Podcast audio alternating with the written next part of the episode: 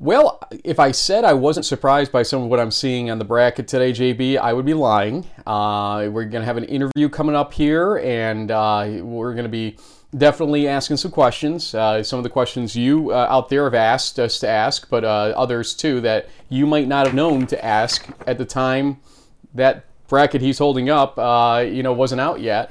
Um, how you feeling mm. over there?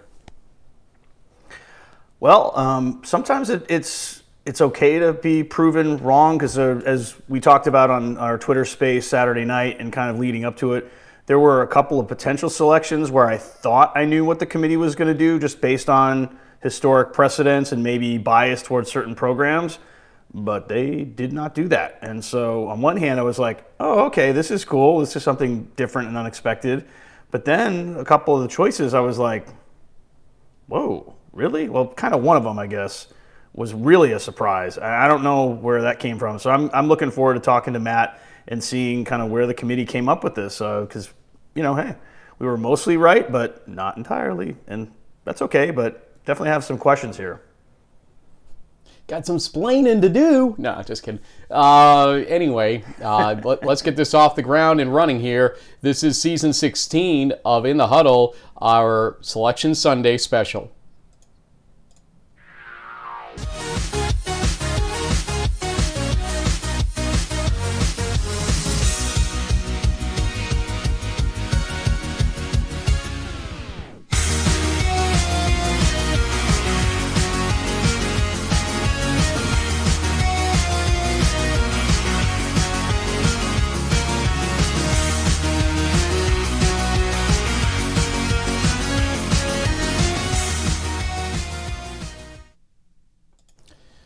For the 16th straight season, 15 years of it, we are going to have the yeah. selection committee chairman join us, Matt Moore from Northwestern of Minnesota. Uh, and uh, we, like we said, we'll have some pretty sharp questions for him uh, because you've been asking some really good questions in uh, the Twitter sphere or the X sphere at this point. And so uh, that will be coming up in this show. One thing I'll tell you is that mm-hmm. we're basically going live to tape uh, the way we're trying to do certain pieces of the show because we do not have much editing time the way that Selection Sunday falls. So any errors you see, we're pretty much leaving in unless they're uh, glaring and we have the time to uh, take them out. So we apologize in advance for anything that might be flubbed up a little bit with production here, but we're trying. Uh, so, um, yeah. JB, first things first, I, am going to give you the 30,000 foot view, not of week 11. We'll talk about that at another point in time. Yeah. But of this bracket setup right now. We'll show the whole thing, obviously, which you're not going to be able to read, folks, but there it is, uh, what we received from the NCAA. And uh, just for those wondering if uh, it gets to, yeah, uh, he, JB just got his glasses out. If it gets to the, uh, you know, look of the uh, WestCon record, we did inform them uh, the one we have is wrong. It, they are seven and two. It didn't make a difference in where they got seated around and all that stuff. So uh, it was an uh, unintentional error on the NCAA's part, uh, and we don't have the ability to edit it really uh, in this. So now your thirty thousand foot view of the brackets generally. Um, you know, I think it's uh, at, you know, at the end of the day, this is kind of a thankless job. It's really hard to do to put 32 teams and figure out with all the cost constraints and the you don't want to spend too much money on the flights and the this and that and the other thing. Um, there was some interesting um, placement. Uh, you know, one of the things that sort of jumps out to me right off the top, it looks like uh, La Crosse, Wartburg, Mount Union, and Johns Hopkins are the ones, and it also looks like to me that North Central, the defending national champs, more on that in a bit and um, Whitewater, Susquehanna, and Randolph Macon are your twos. So I like the fact that Region Two and Hopkins got a one. I think that was deserved.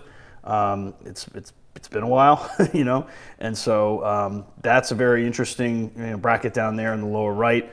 The the upper right, interesting to see some of these um, you know, teams having to go on the road, but you know, Cortland going to Endicott. Hey, well, they did you know, beat Hardin Simmons, so um, they, they probably deserve to host based on that.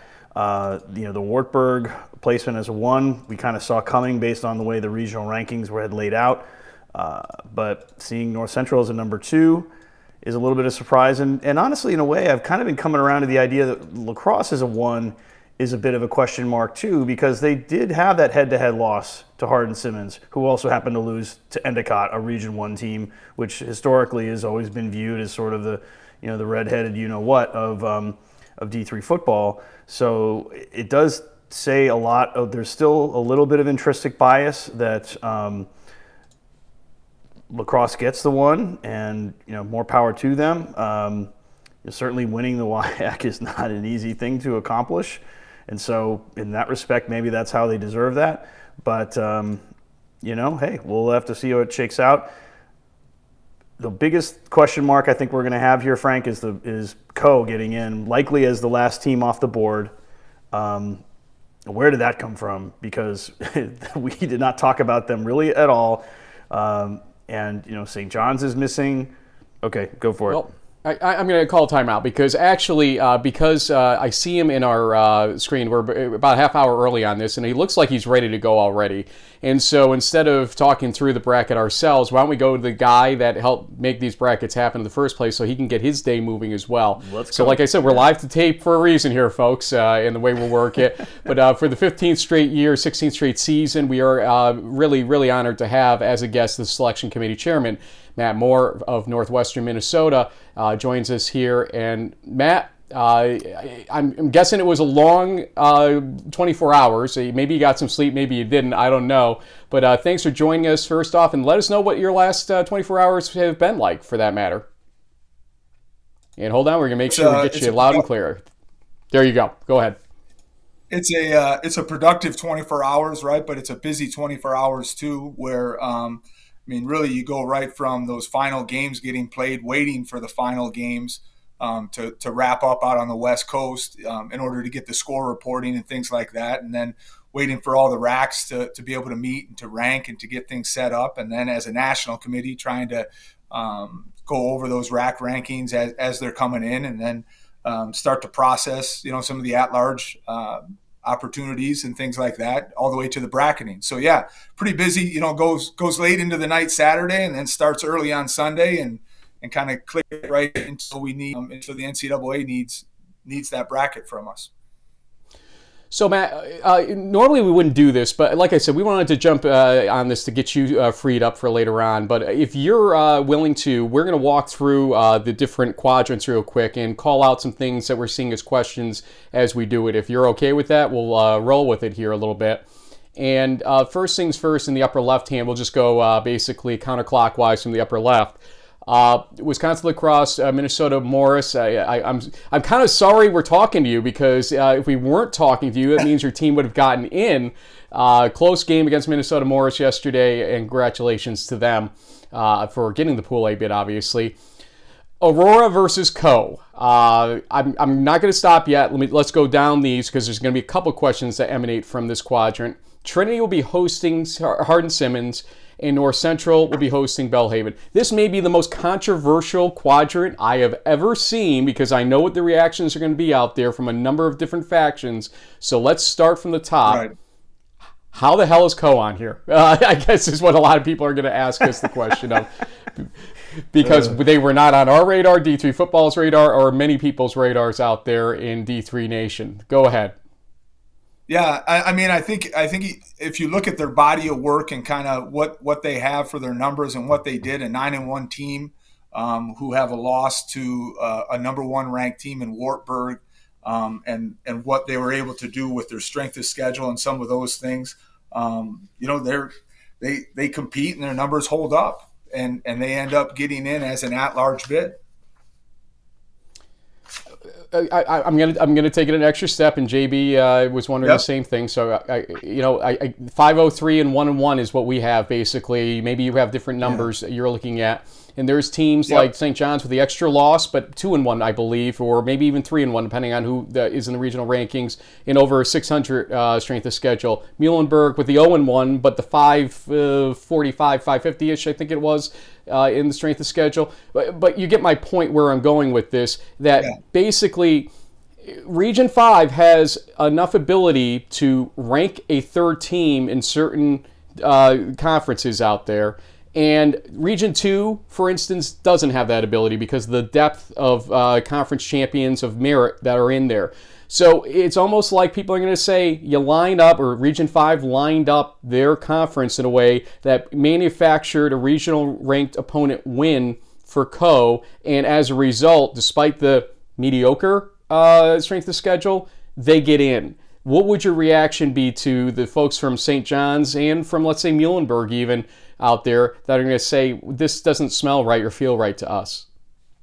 Yeah, I, I think um, my, my number one deal was, you know, we're following the primary criteria, right? We're going to try and follow the primary criteria all the way through. We're going to put our regions aside when it comes down to finding those pool C bids. It's not about our region or somebody's region or anything. We're trying to, to develop the best tournament that we can. And I think the four at large bids that all got in um, were pretty consistent with what their numbers are and what their um, history was in order to get in. Yeah, the one th- consistent thing that I saw, and and I, I, don't know to what extent you can speak to this, is a lot of them had nine wins overall, and they also had wins on a, at, a, at a regionally ranked level.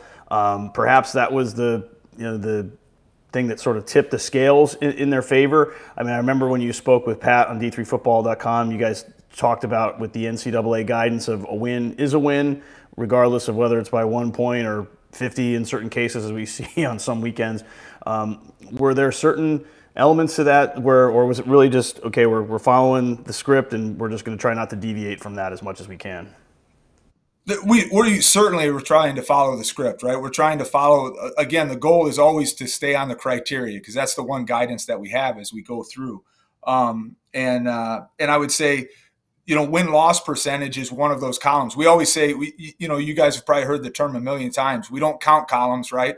one column doesn't have more value than the other, and we don't count who has the most columns or anything, but it's that body of work through all those columns for the primary criteria that that's where we try to have that consistency as the national committee where when you when you look at it as a whole that all four of those teams do kind of have a similar matchup or makeup um, with that those columns So um, uh, let's uh, continue back on uh, this upper left hand. And uh, Trinity Hardin Simmons is something that breeds a lot of questions as well. Trinity is going to be hosting Hardin Simmons. From our numbers, yep. and tell me if we're wrong on this, uh, it was a .007 differential in strength of schedule. Uh, Trinity, they had their win against Berry, who didn't get into the tournament. Hardin Simmons had their win against number one in the West, we believe, or in the West. You see how I'm uh, dating myself in Region 6, uh, UW La Crosse. And a lot of people right. are going to say to you, look, that win versus La Crosse should probably carry more value than the win versus Berry and should have been enough to push Hardin Simmons into a hosting position. What would your reaction be to that for folks? Because again, maybe it relies on some level of subjectivity, but maybe not because La Crosse was a one, at least that's the way it was drawn up uh, coming into the week uh, in one of the regions, and that seems to carry some level of weight, you would think. You know, this is where the, the regional part of it being a regionally ranked AQ tournament comes in, right? So it's not a it's not a true national ranked one through thirty two tournament. There is that regionality of it, and as as we all know, there are you know there's some constraints with locations when we're trying to, to match teams up. So in this instance, right, Trinity's a number two in their region, and Hardin Simmons is the number three, and so that's that's where Trinity ends up getting, um, you know, getting the nod to be the host for it. You know, and again, that's one of those ones too. If you look at where we typically try to avoid matchups that have occurred, whether it's in the regular season or in in the conference play or things like that, that's that's usually a goal um, in this case, this is a, a, repeat matchup of you know maybe play you know last year's playoffs, right? So again, if, if we have the opportunity and when we can, we try to avoid those things. But sometimes, as as you're trying to put all these together, you do the best that you can to get the a good matchup and create a nice bracket with it. Now, JB, we'll ask you a question about uh, the uh, defending national champion and how they're feeling about life uh, today. Here you go, JB. I'll tee you up. Yeah, we got a lot of funny memes from the uh, Cardinals fans about you know poking the bear and you know taking the rake to the hornet's nest and you know oh the disrespect of putting the defending champs anywhere else but then a one seed. But like you said, you guys were following the criteria, and what we saw earlier in the week was that they were uh, number two in Region Five um, because of things like regionally ranked opponents and, and whatnot. You know, I guess you can only play who's on your schedule, but um, you know there are some. There it is interesting placement that they're that they're here. And if I'm also a Trinity or Hardin Simmons fan, it's like, oh great, after I win this game, I got to go play NCC the, in the next round. I, I guess what was what was kind of the thought process around that? Yeah, you know the again, it's the the tough part about it is when North Central is number two in their region. It's like how, how do you place them somewhere differently with it? You know, um, again, defending national champion, right? But that's not one of the primary criteria as as you're looking at things. And so again, to be consistent across all the regions, to be consistent um, throughout the tournament with how things are bracketed and how things are um, placed from um, a regionality standpoint, that that's what you end up doing. You know, that's that's where North Central ends up falling for this bracket.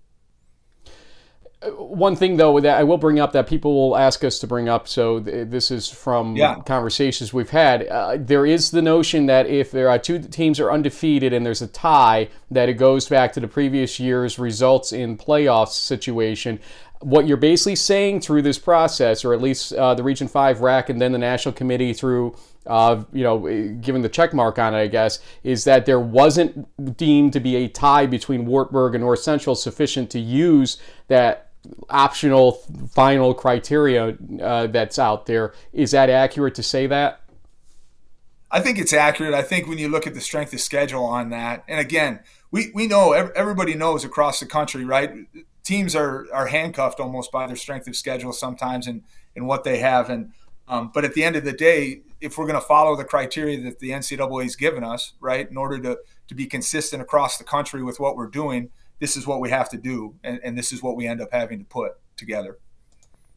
Bottom left, uh, real quick here. Wartburg will be hosting Illinois College. Whitworth uh, after their big win versus Linfield yesterday, uh, gets to host as expected Chapman because of the travel restrictions, etc.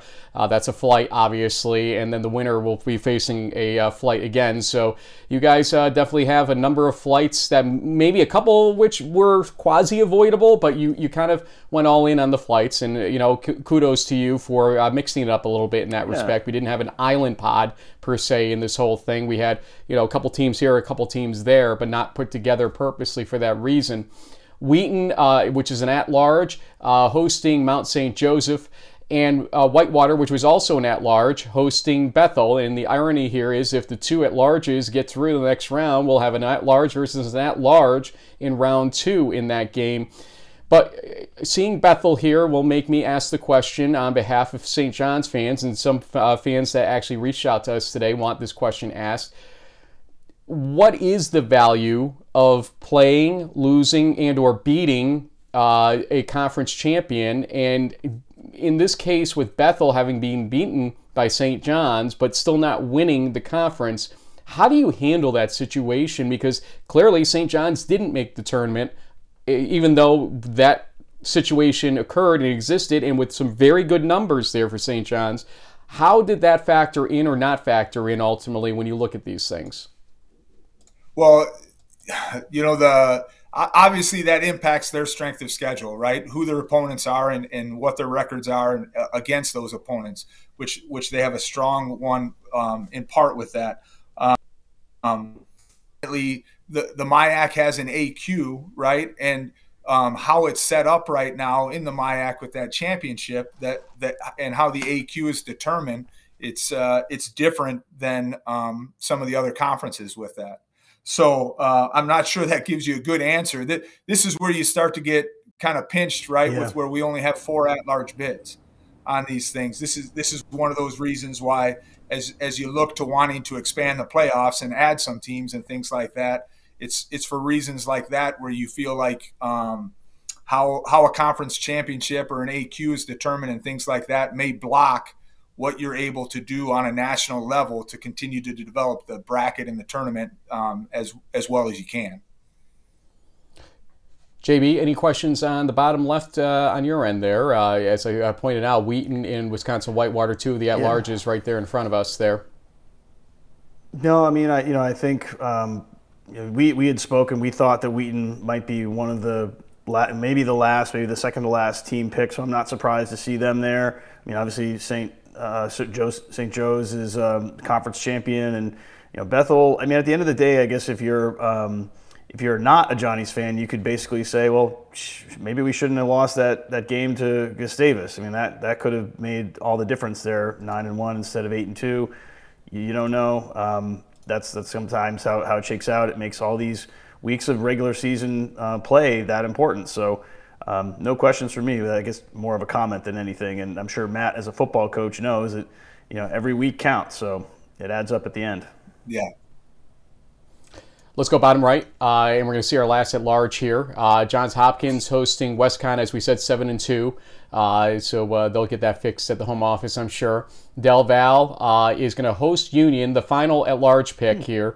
And this is the only at large that will not be hosting, uh, ironically enough. If or, I'm sorry, Coe as well. So Coe and Union not hosting. Uh, but Whitewater and Wheaton are hosting, so something to be discussed there maybe in a second. Uh, Springfield hosts Ithaca. Uh, that one will get some eyebrow raises for sure because Ithaca's going to claim we had the best freaking uh, SOS in the country. Uh, can't you do us a favor here with who we played? and the answer is no. Right. Uh, clearly not. Uh, Springfield will be hosting that one. And Randolph Macon hosting Christopher Newport. A very, very interesting matchup because uh, these teams have, I believe, history against each other, if uh, memory serves. And so uh, keeping it kind of in the home area there for uh, these teams, indeed. But what does go into, people ask me throughout the week, Matt, just because you're not large, does that mean you're always on the road? And the answer was, no, not always. And right here in this bracket, we're seeing two and two basically in this. Uh, what do we read into that, if anything? Well, you know, part of it is that those regional rankings, right, where we we try to respect um, what the RACs have put out um, in the rankings, and those, you know, whether one and two seeds in a region, or you know, one not seed, one rank or second ranked teams in the region. Um, I believe Whitewater is a number two seed. Um, I think Wheaton is a number or not seed uh, uh, is ranked number two in the region. Wheaton maybe three or four. I can't recall right off the top of my head. But again, we're trying to give those teams ranked higher um, a home game off of that. And well, uh, the I, last I regional rankings. Four. I was just going to say, last regional rankings will be yeah. published, correct? Yeah. Yeah. So we'll see those soon. Maybe either tonight or tomorrow on that. JB, sorry to cut you off there. Go ahead this is more of a comment than a question. I, am just happy to see that you know Hopkins looks like a, a, a one, um, whether it's a, a seed or a ranking, whatever we want to call it. Um, t- typically, just based on that that location, you know, as a, as a potential anchor there, I think it was. I think Region Two. Um, it had a very comp- like incredibly competitive season. I still don't really understand um, the whole seven versus you know the nine and, and, having like kind of the right percentage. I don't know if that's something we, we can talk about on this show or it's just one of those things that the, the NCAA like we, we've heard the answer once and so we kind of know what the deal is, but just thought I'd bring it up one more time. But I, I, I credit the committee. It's good to see um, Hopkins there. Uh, you know, being an original Region Two guy, I guess you could say. Um, you know, former East Region um, back in the day. But yeah, I, I like that uh, for for a number of reasons. Matt, to I his think, point. Think, go, go, ahead. go, ahead. No, I was going to say, yeah, Hopkins. Obviously, you look at their schedule and they're, uh, you know, ten and zero oh with a high strength of schedule and their numbers and what they did. Um, they certainly have put themselves in a position um, to to be able to host some games in the tournament. You know, and so and I think I think we were consistent with that across the bracket. And to his point, though look, we did get the answer from JP, but I mean, does it handcuff Region 2, do you feel, when you have that many teams, only about 14% of the teams get ranked, I think is what my figure was, versus what was, I think, the original goal being 20%. And some uh, regions are at the 20% or uh, more level, which means that there's just less space to rank teams for Region 2 and might hurt generally the positions. It didn't hurt Johns Hopkins, it looks like, but uh, and you know, just give me your insight there about just ranking seven across the board versus maybe going to how deep a region really is, and then basing the number of teams you rank from there. Yeah, I, I, I, don't know. I mean, the simple answer is no. I don't think it. I, I don't think it hindered or hurt anybody um, in, in, that regard.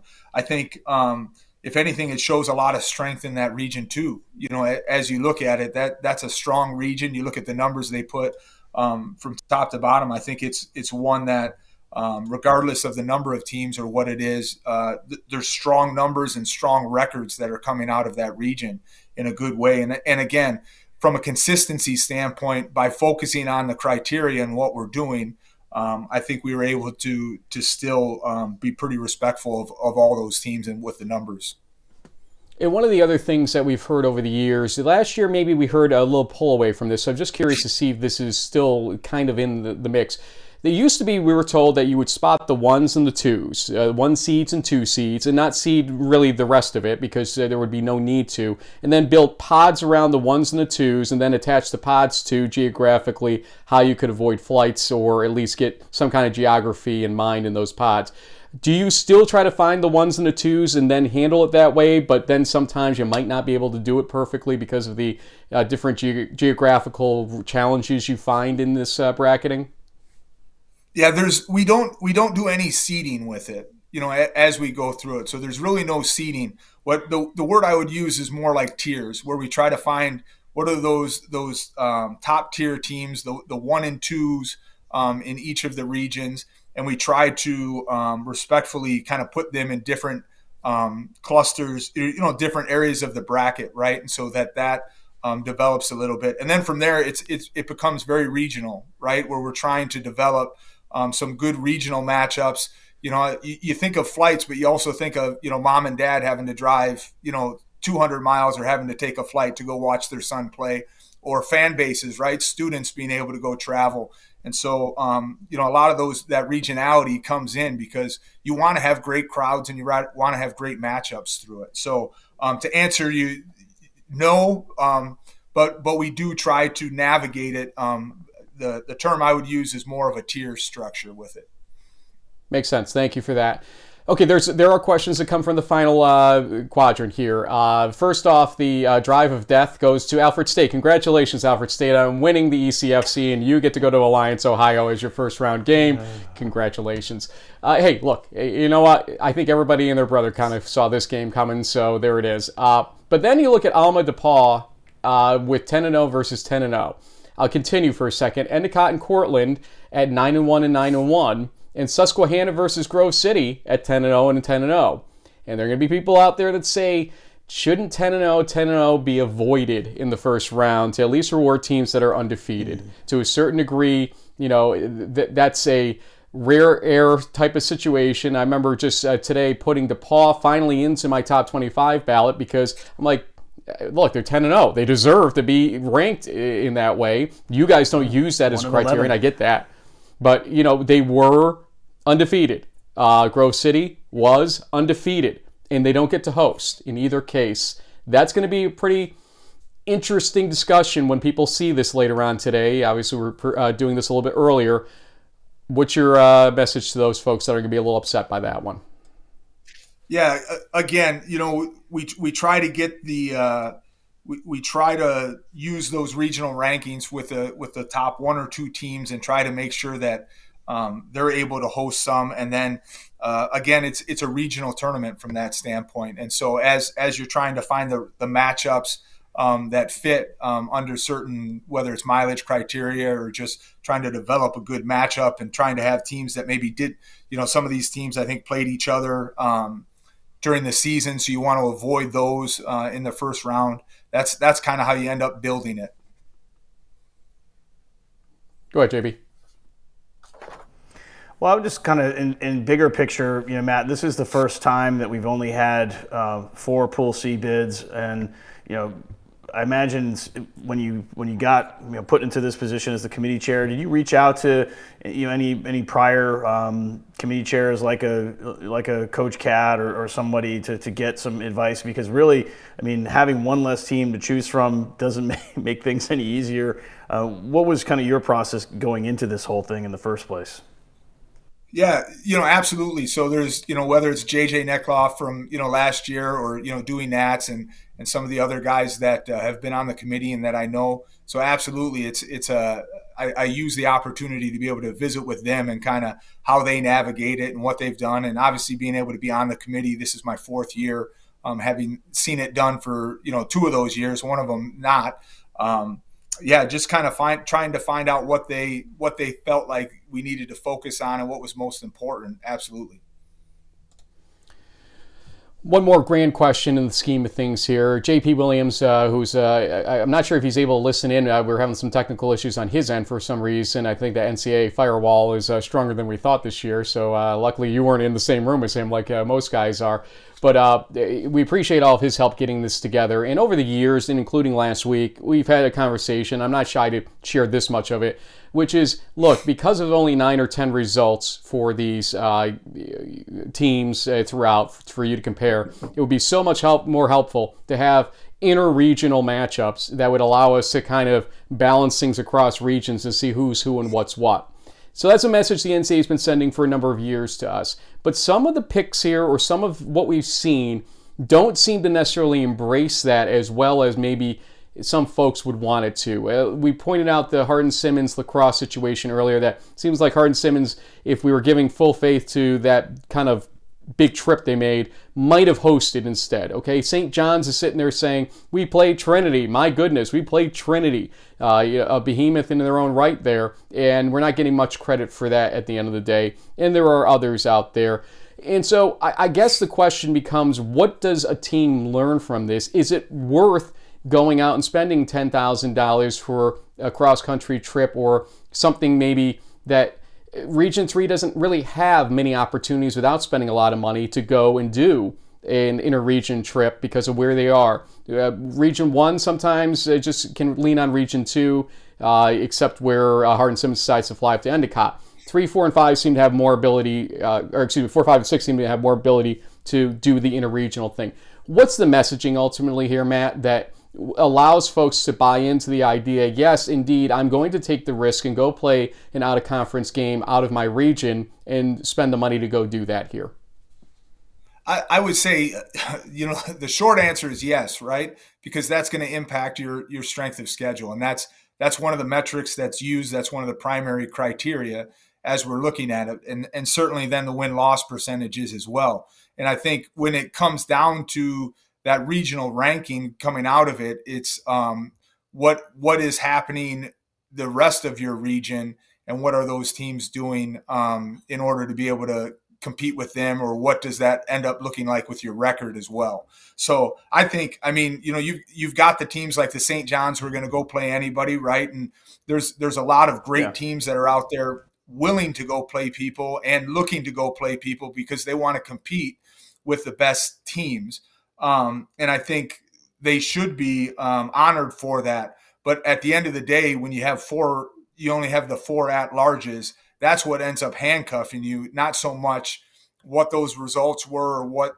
um, or what the other things. It's that access ratio, right, and how many oper- and how many schools we actually have in this postseason tournament. Matt, we're going to give you the last word here. Uh, with any insights, any thoughts you want to deliver to D3 Nation about your uh, work here, your committee, uh, anything else, uh, this is a very special one as it's number 50, and we'll all be gathering together in Salem uh, for, I believe, their 26th hosting of the Stag Bowl. Uh, and obviously, with their history of the Stag Bowl, it's only fitting, so can't wait to see you down there. But what's your last message to everybody out there? Yeah, no, absolutely. Well, for, to the committee, I appreciate all the work that they, all the hard work that they put in in order to put together this tournament, and to the the teams that are in it. I'm really excited because I think we have some exceptional matchups. Um, I think the committee's done a, a, great job at trying to at putting together the best bracket that we could with um, the at-large teams and with the AQs. And uh, I'm really excited to see some of these matchups as they um, go from the first round through. Matt, we really do appreciate your time and availability yeah, for you. this, and uh, even coming out a little early so we can get this produced and uh, out the door a little bit earlier ourselves. Obviously, it's not going to premiere until 5:30, so we'll see what the reactions of the teams are out yeah. there at five o'clock. I'm, I'm, curious to watch the uh, Twitter space to see what happens uh, with respect to those uh, reactions. So. Uh, good job. I mean, obviously, there will be uh, people that will criticize this, that, or the other thing, but you made it through the process. You got 32 excellent teams into a tournament here. Let's start playing some playoff football. And good luck to your committee, as uh, I'm sure we'll cross paths down the road here, as we said. Absolutely. Thanks, guys. I appreciate you having me on. Thank you. Thanks, Matt. Matt Moore joining us, uh, the committee chair, again, for the 16th straight season uh, that we've existed. Uh, we've had that uh, benefit here, and such a great honor to have that.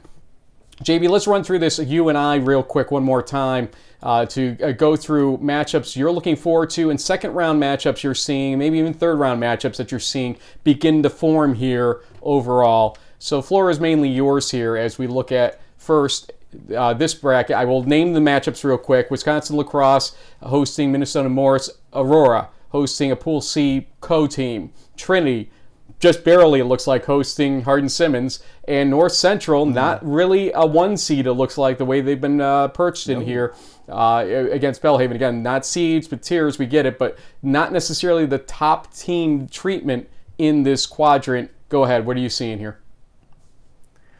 Well, you know, once again, I'll not to be a broken record, but the you know the La Crosse placement as the one with that um, head-to-head loss to Hardin Simmons, it doesn't seem like that ding them in any way. The fact that the WIAC is the, you know, the bell of the ball and the toughest conference in the country, um, that carried enough weight to, to put them in, in a number one spot uh, over, over the defending champs. Um, and, you know, they, this conference didn't advance past the quarterfinals last year either. So I think in a lot of ways, sometimes they get a little too much credit. But at the same time, you know, I've been watching their games all year. They're obviously very talented football programs and very strong. You know, if I'm a if I'm a Trinity fan, I think I'm frustrated um, to, to think like the second week of my playoff run could end in the suburbs of Chicago.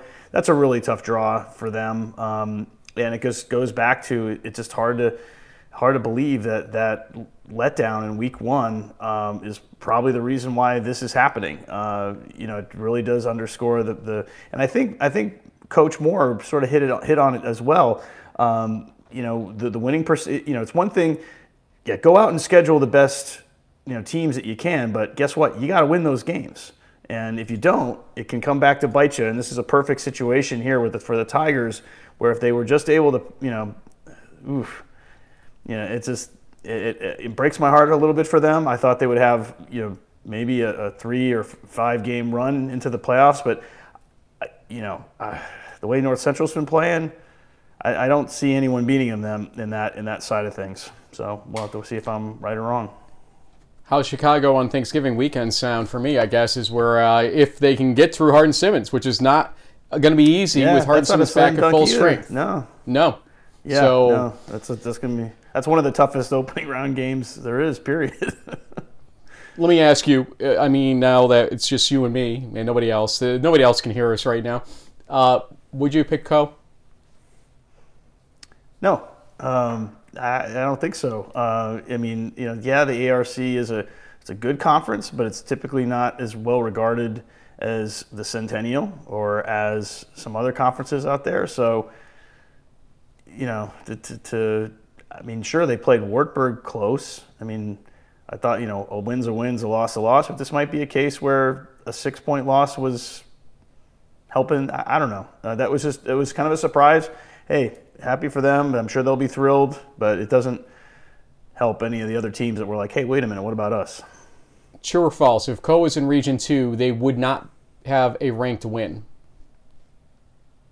True and therefore would not have gotten selected if they were in Region 2 because of the jam that's occurring in Region 2, basically. And that's what we talk about yeah. in terms of the resume boosting by a RAC.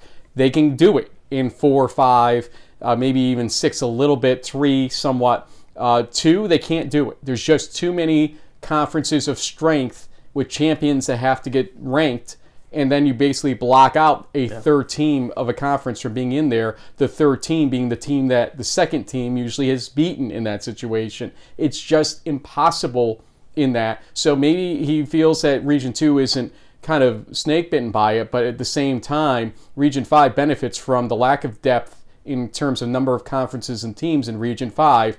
That's how Coe gets selected. Yeah. Coe, great season. 9 and 1, 503 strength of schedule, 1 and 1 against regionally ranked opponents. He didn't seem to say we were wrong on that.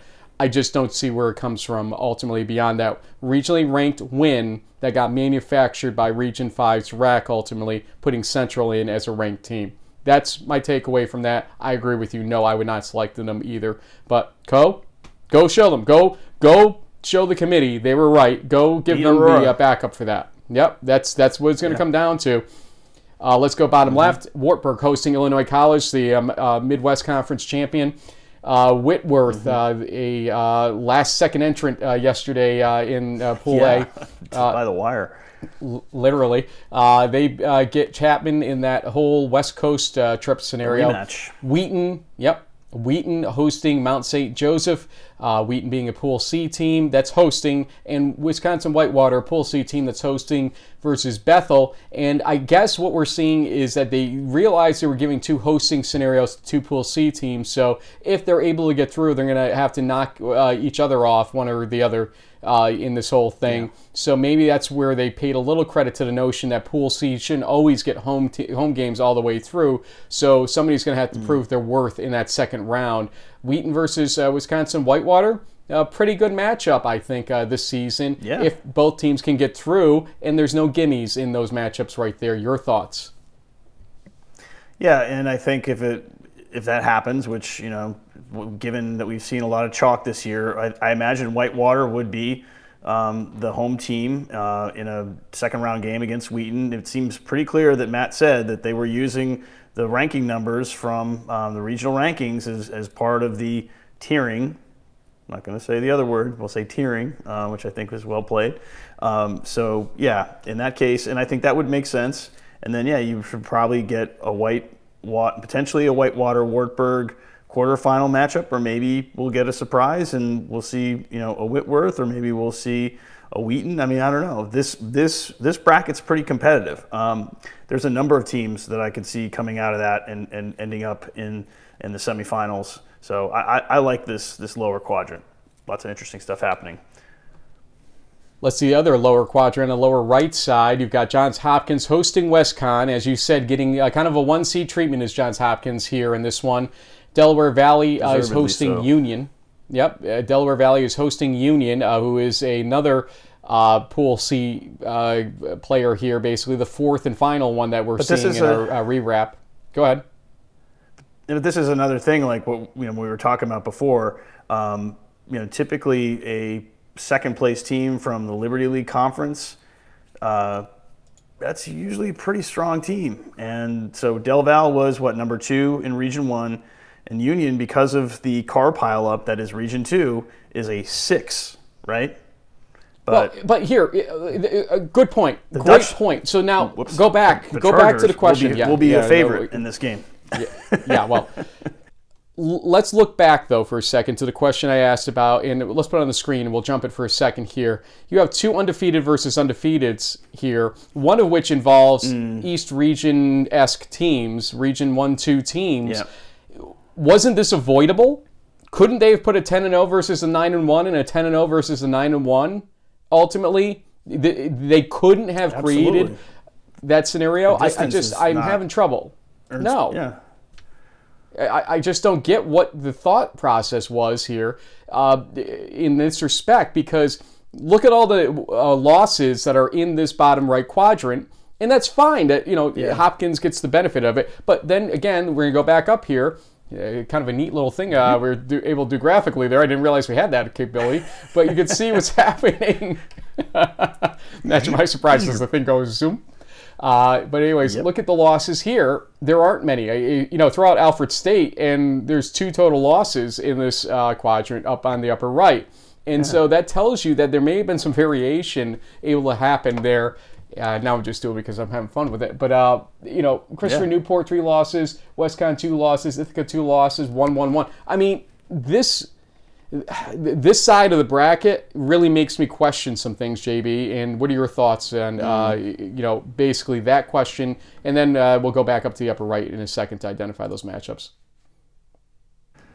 Yeah, I mean, you know, at the end of the day, the, you've got you've got matchups where there's road teams that are going to be heavy favorites um, to win. You know, Ithaca going to Springfield. I mean, I know the Pride are a tough team, and, and honestly, they gave um, they've given um, Liberty League and Empire Eight teams you know good runs for their money uh, in the past, but you know, could you have put an eight and two Ithaca you know against a team from let's say Ohio or Pennsylvania? Yeah. Um, could uh, yeah, yeah, there's just a lot of different possibilities of how this thing could have shaped up. I mean, WestConn going to Hopkins is no big surprise. Um, even you going to Randolph Macon is no big surprise. We originally kind of talked that, that, that Belhaven could have been that team. Um, you know, they're obviously you know, going, uh, you know, going to North Central um, on, a, on a flight up there. So they were going to fly no matter what. Um, so that, that's neither here nor there. So they keep the cost down by having two teams from Virginia play. Ithaca to Springfield is a short trip. Union to Del Val is a short trip, relatively speaking. And just, yeah, but it does, it does create some you know, the, the Midwestern fans are going to be like, oh my God, Hopkins got the easiest bracket in the world. It's not fair. The East is so bad. Sound familiar? Yep. Let's go to the upper right. Mount Union hosting Alfred State. Alma uh, undefeated, uh, hosting undefeated DePauw. Endicott with one loss, mm. hosting Cortland with one loss. And Cortland probably is sitting there saying, "How did this happen?" What? We lost how to we, Susquehanna. How do we win yeah, I know. Like, how do we end always yeah. end up being sent on the road here? Like, what's going well, on? Well, like here, win the Empire Eight and. Well, look look at this though. So Ithaca beat Endicott. Cortland beat Ithaca. Endicott hosts Cortland. And they're both threes How? according to what we can figure out. And the you know because obviously the we'll have to see them Common after the opponent. Fact, we assumed yeah. Yeah. It doesn't make any sense. Like, why isn't Endicott going to Cortland? I, I don't get threes. it, to be honest with you. I don't know. And we'll, we'll have to see the regional rankings when they come out uh, tonight or tomorrow. He, uh, I think, was uh, lacking the full information uh, for when we were asking him that question. That's fine. And like I said, we're going to get the ultimate answer, and we'll tweet about it later if something else shows up. Well, but the only thing I can think of here, Frank, is when you look at. I mean, and, and these these could have changed. So when we were when we were looking at our, you know, our slides from before, Del Val was second tier seed, whatever you want to call it. Their SOS was 526. Endicott's was 573. Both had two and one records. Is it possible that somehow, unbeknownst to us, that Endicott jumped to a two over Del Val? Look right now. I don't know. Yeah, it, very, it actually is very likely. I see what you're saying. We didn't catch it last night. I think that's the. I think that's what the deal is. But I mean, okay, great. The common opponent tells you though that maybe you got to give merit when you're comparing cross regionally that Cortland deserved a host if they beat Ithaca and Endicott didn't in the end. I mean, that's yeah. I, I, don't get that one. That's that's staying too religious to a number that uh, you have to verify with your eyes at that point in your knowledge of what happened. I, that one I don't agree with whatsoever. I'll be mm. clear on that one. In Springfield and Ithaca are having the same issue where you know Ithaca is going to say why, and the answer is Springfield is the number one seed in the uh, Region One, and Ithaca says again, well, I, why? Uh, still, it doesn't answer the question for them. Uh, Susquehanna well, hosting Grove City. Yeah, I mean that that should have been avoided too. I mean, especially when you assume that Grove City was the four seed in Region Two, they they they deserve a home game. I mean, Union could have traveled to play them. I mean, that would have been within 500 miles, or Ithaca could have traveled down to play them. I mean, I just don't get why they had to, you know. I mean, maybe it's more cost effective to stick a couple of schools from Pennsylvania that are a few miles apart from each other and you save some you know, gas money or something. It just it doesn't doesn't really register to me. There there, there could have been some better uh, setups here. But the, the the thing that visually stands out to me most about this upper right bracket, Frank, is that you have like the top half is basically all Region Four plus the you know the ECFC champ, which was going to probably end up there anyway. And then you have like a Region One slash Two, um, you know, kind of round robin in, in the second half below. So it's like a two four um, or 4 2, however you want to call it, when it's all said and done. But Mount Union will be a heavy favorite. Um, and I think most people will pencil them in to be in the semifinals playing Hopkins or Randolph Macon.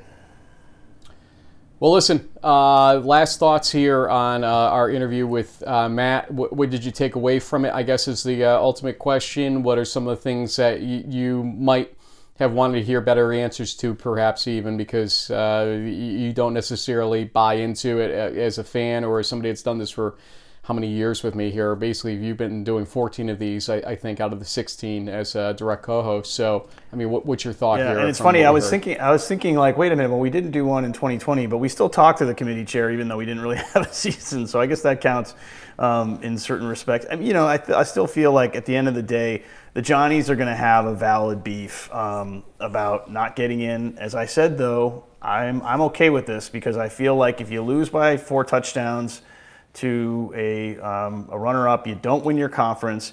You lose to a team that's not even on the board. Uh, you know, I'm okay with them not making the tournament. You know, I think um, maybe under the criteria, it it it doesn't make sense. Um, it does seem like the win loss percentage might have had a higher uh, weighting on things than we realized when it came to the. I mean, all the Pool C selections were nine and one teams. Let's leave it at that. And I like the fact that you know Matt was pretty honest about using the regional rankings not as seeds but as tiers, and he he did allude that the one-two thing is still out there. So you know, no no real surprises per se. Um, you know, I don't think this is going to change our perceptions that from day one we thought that the chances of a North Central Mount Union rematch was pretty likely. The way this is laid out, it looks like that there's a good chance that that will happen, barring some kind of surprise. And at the end of the day, it's a tough it's a tough job to do. Um, I certainly appreciate all the time and effort that the different coaches on the RACs and and the national committee and all that that put in. Um, you know, at the end of the day, teams are going to have to play, and we'll see what happens. And you know, by uh, December 6th, December 15th, late in that evening, we'll we'll have a national champion, and we'll see what happens. Toughest path uh, for a legitimate uh, team that we thought would be a contender here. I got to call it to Trinity that has to go through Hardin Simmons, likely North Central, and then possibly La Crosse or Aurora just to get to this uh, semifinals, basically. That is not an easy yep. trip at all. And so Trinity no. is going to have to really quickly get back on their A game because they've been playing some inferior competition in the second half of the season, pretty much, or almost uh, the entirety of it. And so they're going to have to really face a challenge. I haven't seen, if they can get through, if they can get through the Stag Bowl somehow, it will be one of the toughest paths I've ever seen. Yeah, and, and this once again goes back to I think a point that we had said earlier on. The other big takeaway I got from from Coach Moore was go out and schedule the best teams that you can, but you better win. And that's that's always going to be the, the, the give and take now of you know what coaches are going to have to decide like what's the risk? You know, if we lose this game, how is it going to impact me? You know, at the end of the day, for a team like Trinity, losing to St. John's did not impact their ability to make the tournament because they could obviously win the SAA. They did, but it clearly that loss to me is like haunting them um, with this placement. If they were if they were a 10 and 0 team, they would not be playing North Central in the second round. Just that's it flat out, you're right. Uh, but uh, then the schools are going to have to question is it worth paying $10,000 for these big flights and everything else that they have to get involved with in the regular season games? And if if you absolutely have to win the game and a loss is not going to be acceptable to at least bolster your resume, do you really want to take that risk? That's going to be up to the teams to decide that and the schools, not for us. But all we can do is become a vehicle to ask the questions ultimately that you're wondering the answers to. There's there it is. So, JB, uh, those that are wondering, ECAC Bowl announcements, noontime Eastern Time on Monday. So, uh, come back and see us for that. If you are interested, we will be tweeting out bowls as we see them for the uh, several other bowl games that exist out there. And congratulations to those that will be going bowling because not everybody gets that opportunity for that postseason game, yeah. the extra week of practice, etc. So, you know, use it and enjoy it, and we will hopefully get some good reactions tomorrow from that as well. So until then, we'll see you. Thanks again to JP Williams and the NCAA and Matt Moore from Northwestern Minnesota for joining us. Take care, folks.